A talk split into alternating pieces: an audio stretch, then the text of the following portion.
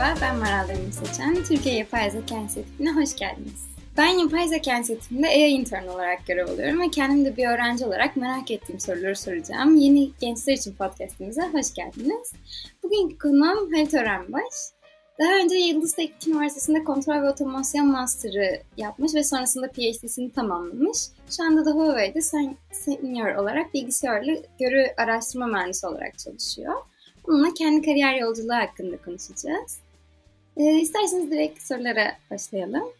E, doktora yapıp kurumsala geçmişsiniz. E, akademi ve kurumsal hayatın farklarından bahsedebilir misiniz? Bu sorunun cevabının e, tüm akademi ve kurumsal hayat tabii kapsamasını beklemek çok sağlıklı olmaz ama e, isterseniz genel çerçevede şekilde cevaplayabilirim. Akademide sizden beklenen genel olarak makale, bildiri gibi akademik çıktılar oluyor özel bir proje ve tabii işbirliği üzerine geliştirilen bir çalışma değilseniz de genelde mali kısıtlamaları çok göz önünde bulundurmayabiliyorsunuz. Ayrıca bu aynı şekilde de zaman içinde geçerli olabiliyor. Tabii diğer taraftan da bu size daha geniş bir perspektifte araştırma yapabilme imkanı da sunuyor tabii. Kurumsal hayata geldiğimizde orada doğal olarak beklenen çıktılar daha farklı. Beklenen iş çıktısı sizin çalışma dinamiklerini de değiştiriyor dolayısıyla bir ARGE projesi de olsa yapan ARGE sonrasında ortaya çıkan ürünün ticari yönünde düşünmeniz gerekiyor. Bu da dolayısıyla sizi mali ve zamansal kısıtlamalara yönlendirebiliyor. Bu tarz bir yaklaşım da sizi daha dinamik bir hale getirebiliyor. Ee, karşılaştırma tabii birisi daha iyi, birisi daha kötü e, demek çok zor. Bu biraz daha hani sizin yapınıza ve beklentinize göre değişebiliyor. Ben e, kendi e, açımdan karşılaştırdığımda tabii ben akademide olduğum yıllarda çok mutluydum. Sonrasında şu an e, bu alanda çalışırken kurumsal hayatta da mutluyum. Yani önemli olan e, bence bulunduğunuz ortamın avantajlarından faydalanarak e, proaktif bir yaklaşım içinde e, olmak diye düşünüyorum. Master ve PhD'nin farklarından bahsedebilir misiniz? Sizce kim neyi yapmalı, kime ne daha uygun olur? Bence e, ben öncelikle lisans eğitimini hani öğrenmeyi öğretme disiplin olarak görmeyi seviyorum açıkçası. Öğrenmeyi öğrenmekten sonra da iş akademik araştırma yapmaya geliyor sonrasında. Burada da karşımıza aslında yüksek lisans eğitim çıkıyor. Çalıştığımız alan özelinde nasıl araştırma yapılır, nasıl bir yol haritası izlenir, nasıl kapsamlı literatür taraması yapılır, akademik bir çalışma nasıl hazırlanır gibi soruların cevaplarını öğreniyoruz e, yüksek lisans sürecinde. Doktoraya geldiğimizde artık e, öğrenmeyi öğrenmiş genel tabiriyle ve akademik bir araştırma nasıl yapılırı deneyimlemiş oluyoruz. Burada da genel olarak bizden beklenmesi yine çalıştığımız alan özelinde bir konunun tam anlamıyla uzmanı olmak ve o konuyu tüm detayları öğrenmek. Sonrasında karşımıza bu yöntem, çalıştığımız algoritma nasıl iyileştirilir, nasıl geliştirilir sorusu çıkıyor. Bu soruyu da cevaplamamızı zaten doktora eğitimini tamamlamış oluyoruz. Genel olarak değerlendirdiğimizde. Ee, sonrasında katkılarından e, bahsedecek e, olursak, e, bence hani kendi yine değerlendirdiğimde yüksek lisans ve artı doktora eğitimin bana kattıkları e, yeni bir konuyu öğrenme, uygulama ve geliştirme sürecinde bana çok katkısı oldu diye düşünüyorum nasıl akademik araştırma yapılır öğrendiğimizde çok verimli bir şekilde çalışmak istediğimiz konuyu çok hızlı e, bir şekilde adapte olarak e, devam ettirebiliyoruz. Onu öğreniyoruz. Ayrıca doktor sonrasında da bir konuyu detaylarıyla hakim olma sürecinin bize kattığı bir proje başından sonuna kadar nasıl yapılabilir bakış açısı. E, özel daha sonraki kurumsal hayatta da ele aldığımız projelerimizde de nasıl bir yol haritası çizeceğimiz konusunda bize çok yardımcı oluyor. Ee, ben kendim bu şekilde değerlendirebilirim bu süreci. Özellikle şu an Huawei'de çalışıyorsunuz. Burada yaptığınız çalışmaları birazcık örneklendirebilir misiniz acaba? Ben burada Huawei Türkiye Araştırma ekibindeyim. Biz yaklaşık 20 kişilik bir ekibiz. Çoğunlukla yüksek lisans, doktora ve hatta postdoc yapmış çalışma arkadaşlarımızdan oluşan bir ekip. Genel olarak da odak noktamız makine öğrenmesi ve yapay zeka. En genel tanımlamada da bilgisayarlı görme yani computer vision ve doğal dil işleme İngilizcesinin kısaltmasıyla NLP üzerine çalışan gruplar var burada. Ben ilk olarak Çin'deki büyük bir e, yapay zeka ekibiyle ortaklaşa yürütülen bir iş, iş, işbirliğine dahil olmuştum. Bu işbirliği kapsamında literatürde network compression olarak geçen ağ sıkıştırma yöntemleri üzerine çalıştım. Bu projede amacımız doğruluktan taviz vermeden yapay zeka modellerinin hızlandırılması ve boyutlarının küçültülmesiydi. Bu önemli bir problem gerçekten. Yöntemlerin ve teknolojilerin gelişmesiyle her gün daha başarılı modeller eğitebilir hale gelebiliyoruz. Modellerimiz biraz daha başarısı artıyor her geçen gün ama tabii bu da beraberinde daha fazla kaynağa ihtiyaç duyan yapay zekalar, yapay zeka modellerini getiriyor. Bu çözülmesi gereken bir problem. Özellikle sınırlı kaynaklar olan bir donanım üzerine çalışıyorsak ki kaynaklarımız her zaman sınırlı oluyor. Bu bir gerçek dünya uygulaması yapıyorsak e, önemli bir problem haline geliyor. E, örnek verecek olursam denediğimiz yöntemlerden biri literatürde filter pruning veya geometrik median olarak geçen kısaltması FPGM olan bir yöntem. Geometrik medyan kullanarak ağ budama direkt karşılığı. Ee, burada matematikte geometrik medyan hesaplaması kullanarak e, ağ budamayı e, öneren bir yöntem içeriyor dediğim gibi. Bir örnek üzerine anlatacak olursak, örneğin elimizde bir panda resmi var ve bu panda elinde bir bambu tutuyor. Biz derin öğrenme modelimizde bu resmi verdiğimizde şunu gözlemliyoruz. Bazı filtreler bambuyu seçme üzerine eğitilirken bazıları pandayı ve bazıları da ikisini birden seçmeyi öğreniyor. Yani bambunun üzerindeki orada belirlediği bazı özellikleri seçebilmek üzerine eğitilmiş bir model oluyor burada elde ettiğimiz, filtreler oluyor elde ettiğimiz. Bu yöntem önerdiği ise pandayı ve bambuyu aynı anda tespit etmeyi öğrenen filtreleri silmeyi öneriyor. Çünkü e, burada yerine sadece pandayı veya sadece bambuyu öğrenen filtreleri kullanabiliyoruz. Ve diğerlerini sildiğimizde de buradan hem alandan kazanıyoruz hem model boyutumuz düşüyor. Hem de filtre sayımız düştüğünde de daha hızlı bir şekilde bu uygulamayı gerçekleştirebiliyoruz. Ee, biz de hem gerçekten bu yöntem bu şekilde işe yarıyor ve yaptığımız deneylerde bunu gördük. Ee, FPGA daha birçok yöntem var. Ee, biz bunları e, yüz tanıma ve nesne tanım problemleri üzerinde denedik. Ve gerçekten de ümit vadeden sonuçlar aldık. Ayrıca biz de bu konuda bir e, yöntem önerdik ve onu şu an bilgisayarlı görme alanında saygın bir konferansa gönderdik. Şu anda tam da aslında hakem değerlendirmesinde o çalışmamız. Aynı projede ayrıca literatürde knowledge distillation olarak geçen e, Türkçesi bilgi damıtımı olan bir yöntem var. Onunla beraber de çalıştık. Benim çalışmaktan keyif aldığım konulardan biri açıkçası. Çünkü arkasındaki metaforu çok anlamlı buluyorum ben. Kısacası e, knowledge distillation, bilgi damıtımı derin bir yapay zeka modelinin kendisinden daha sığ bir yapay zeka modelini öğretmenlik yapmasını öneriyor. Örneğin aynı resmi, bir kedi resmi örneğin, onu düşünelim. Öğretmen ve öğrenci modelimizi gösteriyoruz. İkisinden de buradan bir tahmin yapmasını yani yorum yapmasını bekliyoruz. İki farklı modelin bu resim için yorumlarını karşılaştırıp bu karşılaştırmanın sonucunda öğrenci modelin öğrenme sürecini dahil ediyoruz. Ve burada sonuç olarak gerçekten de elimizde daha başarılı bir öğrenci model oluyor. E, eğlenceli bir konu dediğim gibi. Hatta e, bu arada bilgi transferini, knowledge distillation'ı öğrenci model tarafından daha iyi anlanmasını sağlamak için öğretmen modelin yorumunu basite indirgeyip öğrenci modeli gösteren çalışmalar da mevcut. Yani burada aslında e, tam olarak yapılan şu adeta sınıfta soru soran bir öğrencinin sorusunu cevaplamaya çalışan bir öğretmenin soruyu cevaplarken öğrencinin anlaması için cevabını basitleştirmesine benziyor. Burada baktığımızda buradaki öğrenme stratejisi. Ee, başka bir çalışma literatürde e, attention olarak geçen bir e, dikkat mekanizması üzerine kurulu. Örneğin başka bir çalışma vereceksek. E, burada aslında biz e, insan beyninin görsel mekanizmasını taklit ederek bir objeyi tanıtırken nereye bakması gerektiğini modele göstermiş oluyoruz. Onu öğretiyoruz. Merak edenler için Attention is All You Need isminde bir makale var. Direkt bunu aratarak bulabilirler. E, okumalarını tavsiye ederim. E, burada ise e, Knowledge Distillation birleşmiş versiyon olarak e, karşımıza çıkan bir metot var. Attention Transfer. Bilgi transferi olarak geçen e, bir kavram. Dikkat transferi olarak geçen e, bir yöntem literatürde. Burada da e, direkt e, yapılan aslında e, en genel e, manada öğretmen model bir resim gördüğünde diyor ki öğrenci modele ben bu resmi tanımak için buraya bakıyorum. Sen de buraya bakmalısın tarzında bir yaklaşım aslında oluyor. Yani dediğim gibi oldukça eğlenceli ilginç bir konu. Çalışması keyif, keyifli bir konu. Şu anda da ise e, video anlandırma üzerine çalışıyorum. Video understanding diye literatürü geçen konu üzerine çalışıyorum. Örneğin elimizde 5-6 dakikalık e, bir video olduğunu düşünürsek yapay zekanın bu videoya bakarak burada anlam çıkarmasını, videoda neler olduğunu ve neler yapıldığını anlamasını istiyoruz.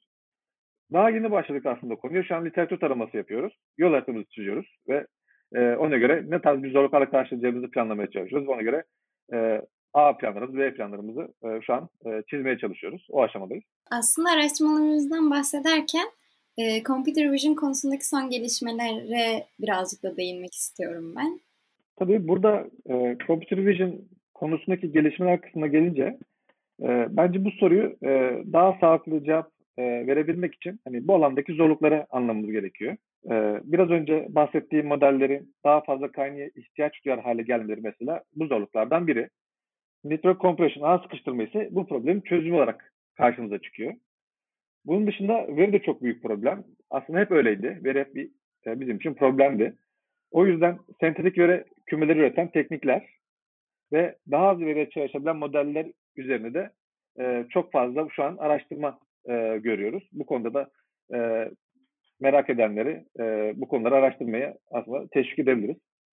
Veri etiketlemek diğer bir problemimiz.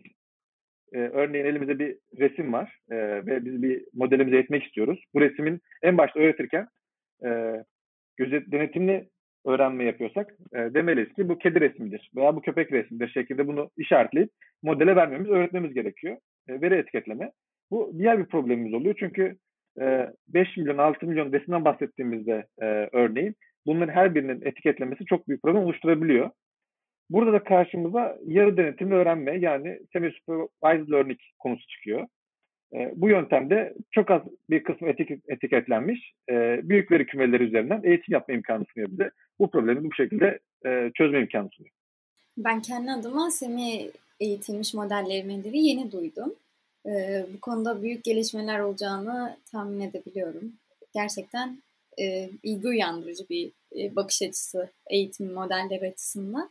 E, bu arada ben başka bir konudan bahsetmek istiyorum. Özellikle gençler için düşündüğümüzde yurt dışı konusunu düşünmeye başladı çoğu insan. E, yurt dışında bilgisayarlı görev alanında çalışmak ile Türkiye'de çalışmanın farkları nelerdir? Çok büyük bir fark kalmadı diyebiliriz son yıllarda. Çünkü e, baktığımızda hani hepimizin beslendiği yerler yine bu alandaki saygın konferanslar, makaleler, ve bunda internette dünyanın herhangi bir yerinden de olsa erişimimize açık şu an baktığımızda. Diğer bir bakış açısı da bence bu farkın azalmasında e, pandemin de getirdiği e, etki olduğunu düşünüyorum. Çünkü uzaktan çalışma imkanlarının ne kadar yapılabilir olduğu e, biraz daha denenmiş ve test edilmiş oldu. E, bunun bir diğer bir yönünde bu olduğunu düşünüyorum. Ne kadar da e, önceden de olsa hani son aylarda bir uzaktan çalışma iş modeli patlama söz konusu olduğunu düşünüyorum ben bundan dolayı. Hatta Avrupa'daki birçok startupta çalışan Türkiye'den mühendisler, uzmanlar var. Bunlar Türkiye'de kendi evlerinden, kendi masalarından dünyanın farklı yerlerinde insanların olduğu ekipleriyle beraber çalışıp projeler geliştirebiliyorlar. Bence e, bu tarz çalışma modelleri bence oldukça ilham verici olarak e, duruyor şu an. Ben şu an bir üniversite öğrencisi olarak hiçbir bilgim olmasa bu konu hakkında. Siz bana nereden başlamamı tavsiye edersiniz? Neler öğrenmeliyim? Hangi kaynaklardan yardım alabilirim? Öncelikle işin temelinde matematik, e, algoritmik düşünme ve öğrenme merakı var diye düşünüyorum ben. Tabii İngilizce'de e, olmazsa olmazlardan. Yapay zeka konularında hatta özellikle computer vision, bilgisayarlı görme alanında çok fazla bir dayanışma ortamı olduğunu düşünüyorum. Çünkü ekipler e, makalelerde ve bildirilerde, konferanslarda yayınladığı bildirilerde kendi çalışmalarının tüm detaylarını vermekle kalmıyor. Yani kendi kodlarını da toplulukla paylaşabiliyorlar. Bu adeta biz buraya kadar geldik sonuçlarımız bunlar ve kodlarımız da bunlar. Üzerinden yapılabilir. Fikri olan var mı demek oluyor bir açıdan.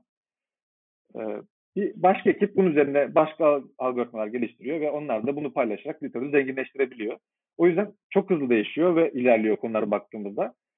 Diğer bir taraftan e, işte bu değişimi takip etmek de bir kadar e, o kadar önemli oluyor ve e, burada da konuştuğumuz gibi İngilizce olmazsa olmazlardan oluyor. Çok hızlı bir şekilde bunu takip etmemiz gerekiyor. Diğer bir aşamadan matematik ve hani algoritmik düşünme e, bunları çözdüysek e, bence Python ile başlamak e, mantıklı bir adım olurdu. Sonrasında e, makine öğrenmesi yöntemleri çalışılabilir. Yapay sinir ağları nelerdir, nasıl uygulanabilir bunlara bakılabilir. Ve bunun üzerine son yıllarda da son 5 yıldır 10 yıldır da popüler olan derin öğrenme, deep learning e, konusuna bakılabilir. Burada farklı kütüphaneler mevcut derin öğrenme konusunda. E, TensorFlow, PyTorch, e, Mixnet tarzı e, daha birçok kütüphane var. E, bunların farklı yaklaşımları var. Hangisi daha size e, kullanımınıza kolay geliyorsa bir tanesini öğrenerek başlayabilirsiniz. O yüzden e, buradaki kütüphane seçimi aslında biraz kişiye göre değişebiliyor. Tabii e, neler gerekli sorusuna derin öğrenme kısmında iyi bir kütüphane dediğimiz gibi ama bir yandan da iyi bir GPU kaynağı e, gerekiyor. Çünkü hesaplamalarımızın çoğunu artık GPU üzerinden e, yapabiliyoruz ve e, diğer türlü çok ciddi e, burada eğitim süreleri karşımıza çıkıyor. Burada da belki e, Colab üzerinden e, ücretsiz GPU belli bir saate kadar e, edinebilirler. Kendileri deneyebilirler, deneyebilirler kendi modellerini. E, diğer belki internette halka açık data setleri kullanarak. Bu temelin üzerine de son olarak burada tabii bilgisayarlı görme alanı geliyor. Derin öğrenmeden sonra çünkü belki en e, geniş anlamda böleceksek e, eğer veriniz burada resimse bilgisayarlı görme alanında çalışıyorsunuz. Eğer veriniz tekse NLP e, bir doğal dil işlem alanında çalışıyorsunuz. Tabii ses de e, üzerine çalışan arkadaşlar da var. E, burada uzmanlar da var bu alanda çalışan. Genel anlamda e, benim tavsiye edeceğim e, yol haritası bu olurdu. Ama belki birkaç e, e, başka site örnek vermek gerekirse literatürün çok hızlı gelişinden konuşmuştuk.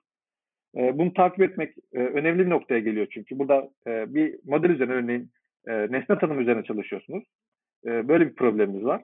Ama literatürü takip etmenizde belki e, baktığınızda diğer tarafta çok daha hızlı çalışan, e, çok daha iyi sonuç veren bir model var. E, bunu takip edip kullandığınızda çok daha iyi e, sonuç alabilirsiniz projenizde. O yüzden literatür çok hızlı ve bunu takip etmek çok önemli bir nokta.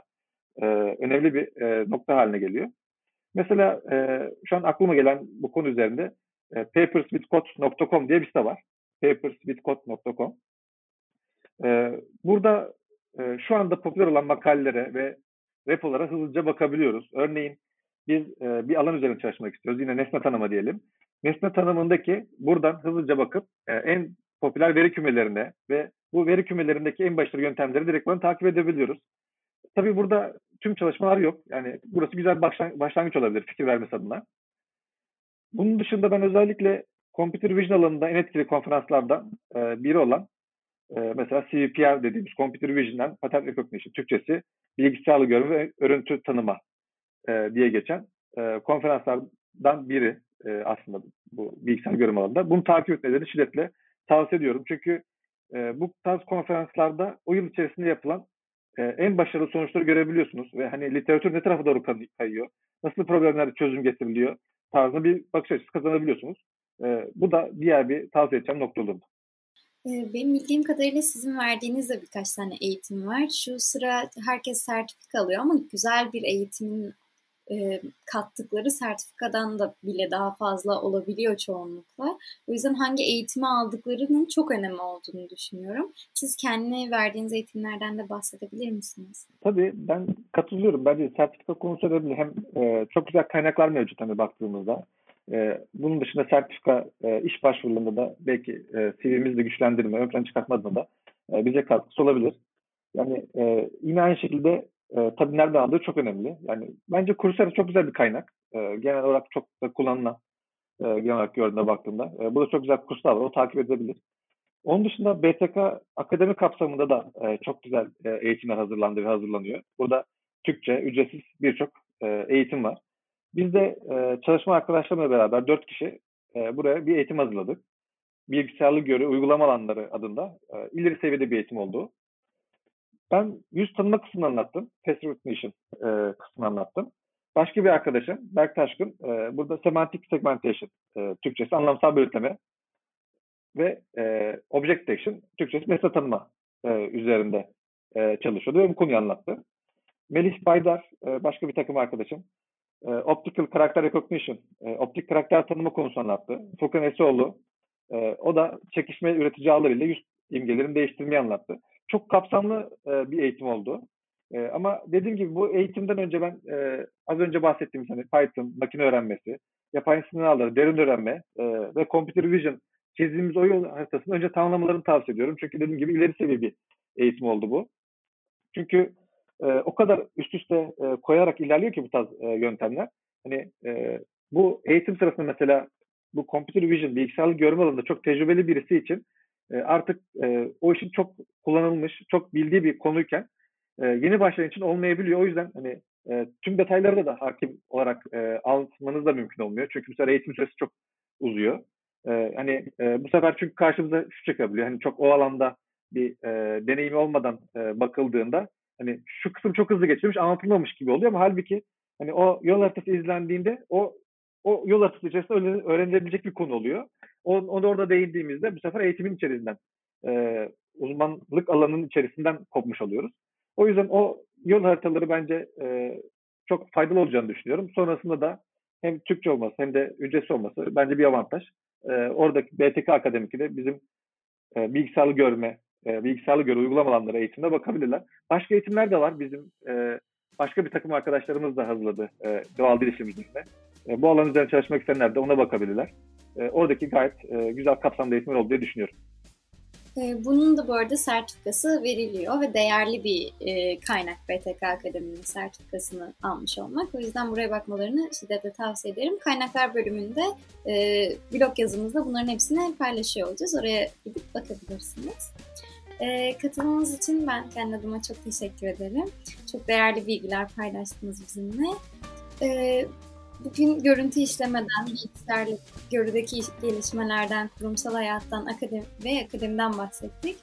Görüntü işleme ile ilgilenen herkesin dinlemesi gereken bir podcast olduğunu düşünüyorum. Sizin değerli katılımlarınız için gerçekten çok teşekkür ederim. Bir sonraki podcastimizde görüşmek üzere.